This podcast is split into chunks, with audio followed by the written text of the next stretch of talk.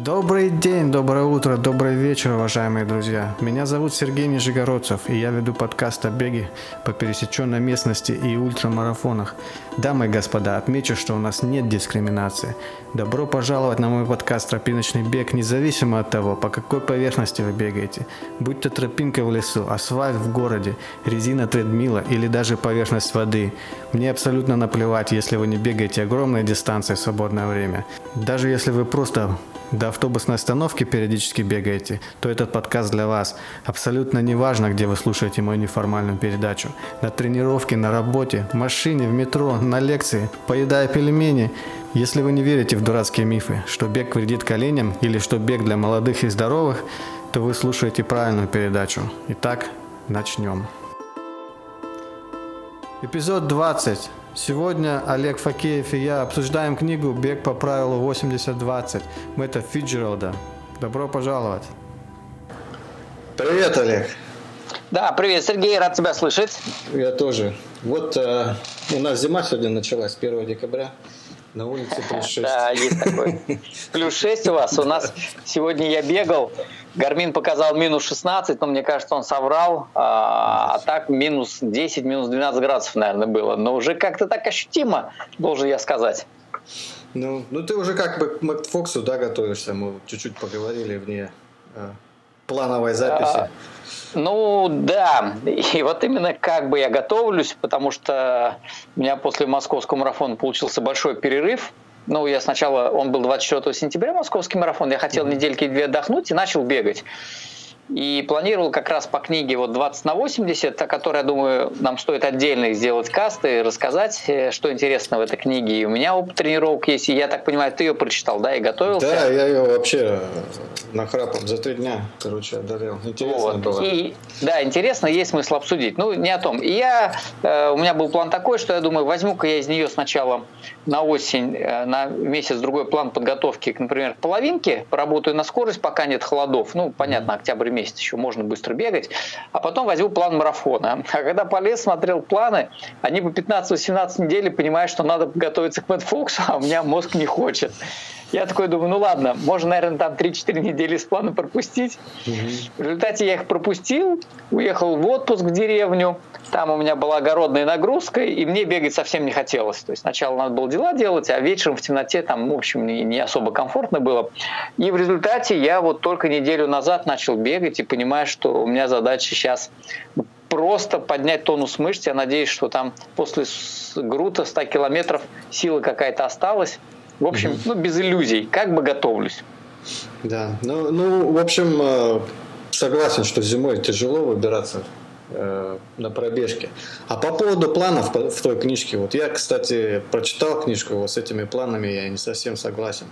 Как бы в том плане, в том, что в этой же самой книжке, ну, ты, наверное, не помнишь, ну, там есть такой момент, что вот они конкретно ссылаются э, на исследования значит, двух э, ученых, которые говорят, что, что поляризационная короче, тренировка гораздо лучше, чем э, другая тренировка. Что значит поляризационная? Это значит, когда 80% ты времени бежишь э, на очень медленных оборотах, очень медленных, там а меньше границы, там 144 получается удара сердца в минуту и, и ниже, а 20% ты именно бежишь выше вот этой лактатной а, границы, именно разгоняешь сердце, э, ну, ускоряешься и ждешь, пока сердце вот, начинает биться выше вот этого, а, выше этой границы лактата, и потом, значит, начинаешь добавлять шаг, чтобы, ну, как бы сердцебиение опять опустилось ниже 144, ниже вот это вот, как называется, ventilatory threshold, то есть а, именно вентиляционная граница. Я не знаю, помнишь ты или нет. Ну и, в общем, ссылаются на не, это исследование. Не, не, не помню, да, да, не помню. Это, наверное, есть смысл нам, когда я тоже прочитаю. Ну, ты, как всегда, очень скрупулезно э, к этому подошел. Я всем таким книжкам верю, я просто поверил, тренировался, и могу так сказать, что по сравнению с... То есть я по этой программе тренировался между э, Суздалем и Московским марафоном, делал короткие быстрые забеги, ну вот взял там конец, да, и я понял, что, а перед этим я бегал медленно, ну практически сезон просто вообще без ссорений. И, конечно, понимаю, что быстрые тренировки обязательно должны быть. Угу. Обязательно должны быть. Ну, Нельзя на одних медленных. Да. Ну, ну вот именно вот в книжке ссылается на исследование поляризационного, то есть интервалы и очень медленно. И, и потом этот же мужик говорит, ну вот если вы будете добавлять средний темп, то у вас результаты будут хуже. И потом составляет планы, и в конце книжки вот эти планы, и там очень много нужно бегать в среднем темпе. То есть, как они ее называют, черная дыра. То есть нет, подожди, у него нет же это самого. Ты, наверное, невнимательно прочитал. Он э, эту зону, я вот э, хотел отдельное видео снимать по этой книге. Угу. Там э, то, что у Гармина третья зона, он третьей зоной называет четвертую зону Гармина. Не, я по Гармину вообще не ориентируюсь. Я ориентируюсь, вот, допустим, темпо ран, да, вот, бег темпом. Там, с каким нужно бежать сердцебиением.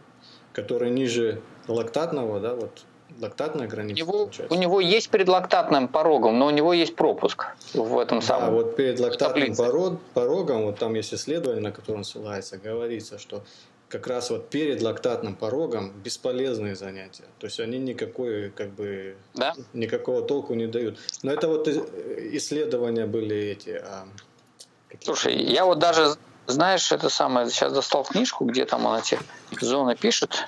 Ага как бы. Вот у него, если на странице 110 посмотреть, мы, мы не хотели, конечно, туда лезть, но раз уж ты начал. Ну ладно, давай страница... разберемся, что времени полно. 110, да, да. У него это очень интересно. По-русски 110, а вот по У меня по-русски 110, скажи да, в русской версии. ключевую фразу или название. Ключевая фраза – это шестой раздел, шестой раздел, значит, и в нем про пульс, когда подраздел. Мониторинг и контроль интенсивности. Ага, и там, вот, да, есть. И там, значит, э, называется пульс, пульс и потом табличка. У меня на 6.4 идет, 5 пульсовых зон. Так, я вижу одну, вторую табличку. Да, вот я вижу табличку. Да, есть. И вот э, как раз вот, э, значит, ну, я так скажу, три зоны, да? А, смысл в том, что нужно определить лактатный порог ну, вот, да, человека. Да, Каждому это я нужно самому определить. Вот, допустим, на часах у нас Garmin лактатный порог, он автоматически определяется, можно его рассматривать. И, угу. значит, э, четвертая, пятая зона выше, выше лактатной, а третья это вот э, предлактатная лактатная. Предлактат, да. Вторая слабее лактатной, а первая вообще очень такая а, да, да, да, да. И, и, обрати, и обрати внимание, между второй и третьей пропуск по пульсу. Да, да, он про этот пропуск тоже писал. Но я про что говорю, что вот согласно, он ссылается на исследование, так называется, polarized training, то есть э, поляризационного, а, короче, поляризационной тренировки. Э, в начале книги он ссылается на исследование, то есть там взяли кучу спортсменов, и, значит, исследовали, кто в каких зонах бегает, и одних, а, один народ заставили бегать в очень низкой аэробной зоне, зоне и в очень высокой аэробной зоне, то есть это вот уже за лактатным порогом. Оказалось, ну как бы понятно, что а, люди тренируются, и у многих есть какие-то ну, улучшения, но самое лучшее улучшение это у тех, у которых 20% а, в очень такой э, быстрой зоне выше лактатного порога и 80% а, в первой или во второй зоне. То есть в третьей зоне, они говорят, вот эта третья зона, это типа как черная дыра. Чем больше человек в этой зоне бегает, тем меньше у него будет э, ну, улучшений. Ну, э, слушай, я не буду возражать э, так особо, потому что я, честно, не специалист. Да? Я Почему? тоже, но я книжки возражаю. То есть я говорю, вот он да, сам да, опишет, да. описывает, потом приводит планы. Я согласен по поводу планов в том э, смысле, что нужно привыкать как бы к тому, короче, кто, кто, кто интенсивности, в которой ты будешь на соревнованиях бежать. Но ее как бы нужно добавлять в конце вот этого тренировочного плана, когда ближе к старту туда.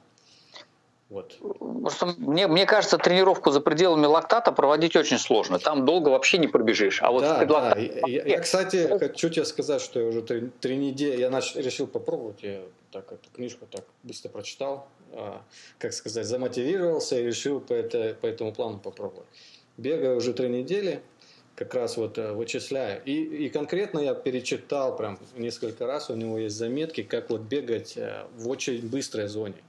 То есть понятно, что 20% времени ты в очень быстро за лактатой разогнаться не сможешь. И он там говорит, что как бы один из способов, ты просто разогнался, да, он еще называет этот кардиак делей, то есть кардио делей, ну, кардио задержка. То есть когда ну, задержка, ты разогнался, да, да, да, сердце. Да. И вот когда вот, ну, по сердцебиению, по часам ты разогнался, вот у меня, допустим, лактатный порог 168.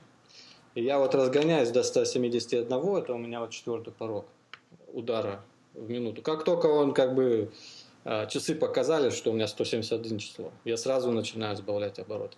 То есть я уже достиг вот этого и ухожу как бы на, на отдых.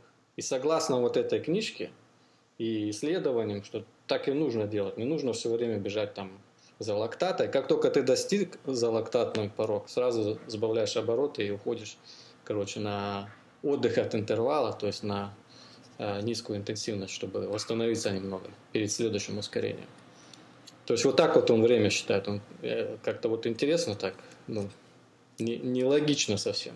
То есть 20% времени на самом деле за лактатным порогом я, наверное, бегу там согласно часам, наверное, 2% времени. Все остальное время на интервалах я разгоняюсь и это отдыхаю. Вот так получается. Ну, слушай, может быть, надо спросить в этой э, связи каких-нибудь тренеров. Тебе надо с каким-то тренером, может быть, даже не со мной обсуждать эту книгу. Потому что я так отношусь, что если ты не специалист, угу. то любая программа лучше, чем твои собственные домыслы. Да? Но очень важно понять, чтобы программа тебе подходила. Ты должен э, все время слушать себя и понимать, что она не приводит к травмам, пере, э, ну, сверхусталости, что ты не можешь восстановиться. Я в этом плане меньше доверяю всяким программам э, вот, в компьютерах, когда там типа на экране они говорят, ну давайте готовимся к марафону за такой-то результат какому-то, за такой-то период и рисуйте mm-hmm. программу. А готов ты подготовиться или нет, не, не очень понятно. А вот в книжке 20 на 80 мне понравилось тем, что она получается такая относительная. То есть любой человек эту программу может применить, но он должен правильно рассчитать свои пульсовые зоны. Mm-hmm. Вот. Я первый год бегал там вообще без понятия пульса, потом я стал бегать по пульсу. Но, кстати говоря, у меня основная масса тренировок там была как раз в этой черной дыре, мне прорисовывали ее, да. Вот. Подожди, кстати, про черную. Вот мы обсуждаем, а люди, в общем, даже не знают, что за книга. Давай название скажем. Как она по-русски называется? По-русски да? называется э, «Бег по правилу 2, 80 на 20» от Мэтта Фитцджеральда. А, по-английски называется «80 20 running Matt Fitzgerald. Ну, да. 80-20 э, бег Мэтт Фиджеральд. Так получается в дословном переводе. Ну, значит, вот, вот эта книжка, она, кстати, популярна, по-моему, вторая редакция, да, то есть она э, выходит уже давно.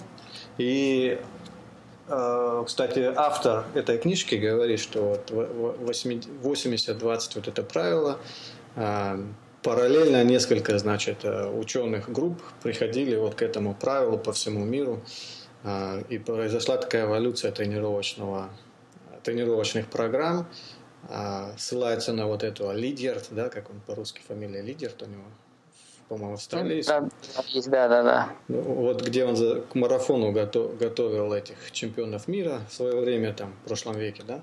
80-х годах, по-моему. Да, да, да, да. Очень много спортсменов подготовил. Но у него, в общем, идея была в том, чтобы пробегать там 120 миль а, в неделю. Тренировочный план так вырастет на 120 миль в неделю. 120 миль это примерно 200 километров в неделю. И это как, много да, да, для спортсмена и, уже. Да, и вот он составил такой план, очень много воспитал, значит, э, э, спортсменов таких элитных.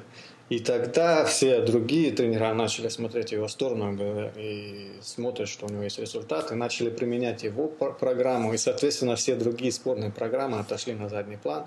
И таким образом произошла вот эволюция тренировочных планов. И вот с 80-х, по-моему, годов прошлого века а тренеры, значит, направлены вот по, по направлению лидера-то. В общем, а, Фиджал пошел дальше и взял эту программу, проанализировал конкретно соотношение быстрого интенсивного бега к медленному интенсивному в тренировке. И оказывается, что применяя правило 80 на 20, ты можешь пробегать не 200 километров а, в неделю, а, допустим, там, а, я не знаю, 100 километров, 50 километров в неделю, и, возможно, улучшение результата на, даже на маленьком километраже. То есть увеличение скорости с маленьким километражом. Ну, как бы и говорится, что если ты хочешь как бы еще быстрее бегать и достиг плато с этими тренировками, то нужно увеличивать километраж. Ну, в общем, вот такая вот идея. В общем, я вот... Ну, я Говори. Да, правильно ты все сказал. Извини, что я тебя перебил. Я вот тогда уже, знаешь, поделюсь тогда своими ощущениями. Ну, раз уж мы ушли в эту книгу, давай как бы в эту тему говорить. А про Мэтт Фокс мы, если что, можем еще раз связаться с тобой, да? Да, и мы обсудить. можем на две части программы разделить. Про Мэтт Фокс тоже. Про Крым хотелось бы поговорить сегодня тоже. Ну ладно, давай. А, говори. Я, значит, когда я после, я готовился после Суздали к московскому марафону, то я поступил очень просто. Я знал дату, когда мне нужно бежать московский марафон, взял программу подготовки к марафону второго уровня, Просто поставил на календарь и посмотрел, что я сейчас нахожусь вот в этом месте на программе и бегал э, по его плану. Ну, во-первых, я, конечно, переоценил себя, потому что оказалось, что программа вот второго уровня для меня ну, немножко тяжеловата. Да? То есть, если для первого уровня мне, наверное, все-таки она была да, легкая, да, то для второго оказалось она немножко э, тяжеловата. Мне было не, не набрать э, там скорости, не перейти вот в эту зону. Понятно, потому что я с середины начинал, а, а не сначала, да, когда нужно было бежать с таким пульсом маленькие отрезки, а мне не удавалось там с высоким пульсом в анаэробном лактатном пороге пробежать столько, сколько нужно. Но тем не менее ну, я... Вот, кстати, я э, ставлю вот э, комментарий. Я нашел второй уровень для подготовки к марафону. Ты про это говоришь, да? Я вот в книжке. Да, да, да, да, да, да, да, да. Так получается, бегать нужно раз, два, три. То есть 7 дней тоже в неделю ты должен был бегать, да? Так ну, там есть, да. Но и, и, и, на самом деле, с одной стороны, программа была легкой, потому что у меня были просто получасовые пробежки. Я раньше никогда, когда готовился к марафону, по полчаса не бегал. Я бегал там по 10 километров всегда. Да? Uh-huh. Вот. А здесь получался такой действительно удивительный эффект. У меня были пробежки там по 30 минут, по 40 минут, не спеша. И это было очень легко встроить в свой рабочий график, потому что mm-hmm. ты немного бегаешь. Да, они были каждый день, но я был отдохнувший. Э, то есть следующему дню я заново был готов бежать. А если пробежка была быстрая, она была очень часто еще короче по времени. И вот в выходные там выпадали более длинные э, тренировки. И вот что я хотел сказать. У меня первый раз появилось, что когда я пробежал сегодня тренировку, выхожу на следующую тренировку, а Гармин показывает ну, через километр или через два твое состояние. Он говорит там уровень какой у тебя. Ну да, этот uh, уровень, как он, performance level, то есть получается uh, как, отдача, как силовая состояние. отдача. Там, энергетическая да. отдача организма, да, получается. И первый раз мне Гармин стал показывать плюс 4. То есть раньше у меня было в основном плюс 2, то есть если вот, например, бегу 10-15 километров, на следующий день день отдыха, потом я бегу на следующий день, он мне показывал 2, в лучшем случае 3. Не говоря о том, что восстановление после быстрой десятки или после пятнашки, оно, конечно, такое вот, ну, в общем-то, нужен организму отдохнуть. Вот. А здесь я понял, что я просто шикарно, мне все это заходит. Короткие тренировки, я быстро бегаю. Но я неправильно спланировал московский марафон, я прям чувствовал себя очень э, там, готов. И тренировка там была по плану что-то километров на 26 или 30. Ее надо было бежать. Обычно такие тренировки перед марафоном бегу в неспешном э, темпе. Ну, не быстро, делаю как медленную, длинную тренировку. А здесь мне нужно было пробежать ее э, с темпом, ну, с достаточно высокими пульсовыми зонами. И я понял, что я с этим справился. Да, я это сделал, и организм был готов. Но на марафоне, к сожалению, я неправильно начал. Я начал э, с высокого пульса, темпа сразу, он привел к тому, что я как-то после 20 километра израсходовал ресурсы, а нужно было мне, Сереж, по твоей программе. Не спеша начинать разгоняться, то есть бежать с отрицательным пейсом. И, наверное, результат был бы в этой ситуации намного лучше. Ну, эта программа, как ты называешь, моя для ультрамарафонов. Я не знаю, если она для марафона применима. То есть, когда асфальт, все ровно. А, я хочу сказать, что это, наверное, просто свойство подготовленности да, угу. человека. Я начинаю марафон без разогрева, надо запустить эти процессы, и даже если я бегу там 4 часа, ну 3.45, у меня там была идея выбежать из 3.45, это все равно длинное время, организм должен войти в нормальный как бы режим. И получается, что свойства моего организма и мой уровень подготовки не, не позволяет мне взять и быстро, как ракета, полететь с места. Mm-hmm. Вот, то есть мне нужно пройти такой же процесс, когда я начал спеша и потихонечку прибавляю, прибавляю, прибавляю скорость, и в результате э, мне хватает и силы, и энергии на всю дистанцию. А вот тут получилось, что я начал быстро, но после 20-го километра я прям понял, что как-то я подсдулся, честно говоря. Как будто батареечка села. Да. Кстати, по, вот в этой книге Фиджералд пишет, что марафон – нечеловеческая дистанция. Человек не приспособлен пробегать марафон. Ну, мы с этим не согласимся, мы же ультрамарафонцы. Нет, хоть он и приводит. Непрофессионал способен пробежать марафон, если он ну, занимается, готовится, тренируется, но нужно делать все осмысленно и э, лучше, если есть какой-то наставник, кто подскажет, да, а не так вот экспериментировать над собой, особенно если уже возраст не молодой. Да, Проблема, кстати, с тем, что вот а, с возрастом, да, вот а, обмен веществ замедляется. Вот, допустим, я смотрю молодые бегуны, как они питаются изо дня в день. Ну, вообще без разбора, да, они там э, пирожные всякие едят, конфеты. Арахисовое масло и все такое. Ну, ну, а правда, арахисовое масло можно есть, но в него обычно сахар добавляют, и люди едят, бегуны молодые. И без проблем останавливаются быстро. А с возрастом, как бы, если очень много углеводов э, в организме, то получается, что воспалительные процессы в организме гораздо медленнее проходят, чем у молодых. Поэтому нужно смотреть, Я что согласен, кушать. Да, организм, конечно, дольше восстанавливается, дольше заживает, не говоря о том, что сам он уже как э, поддержанный автомобиль такой скрипит местами. Да. А с другой стороны, вот это вот э, э интенсивные интервалы, 8, 20% тренировки в интенсивности большой, а 80 маленькой, они, ну, уже есть исследования, я тут недавно читал, ссылались э, бегуны на исследования, что клетки, как, как, как же они говорят, что вот клетки, они более молодо выглядят у человека, который тренируется с интенсивными интервалами, на 9 лет, в общем, как бы а, клетки организма, они моложе. То есть э, вот эти вот, как получается, ДНК, да, вот молекулы, и на конце молекулы какой-то белок присоединен. И вот а, для... да, который отвечает за этот самый, за продолжительность жизни, забыл, как называется, да. Да, вот это вот... Э, укорачивается, укорачивается, и когда он укоротился, то все, трендец тебе. Да, и когда ты вот так занимаешься с, с интенсивностью большой, ну, некоторое время, то вот эти вот хвостики э, на, на молекулах ДНК, они длиннее, чем у обычного человека. То есть это как бы еще один из, из способов а, как бы поздороветь, заниматься вот по такой вот системе. 80 на 20. Вот. А, кстати, по поводу Крыма.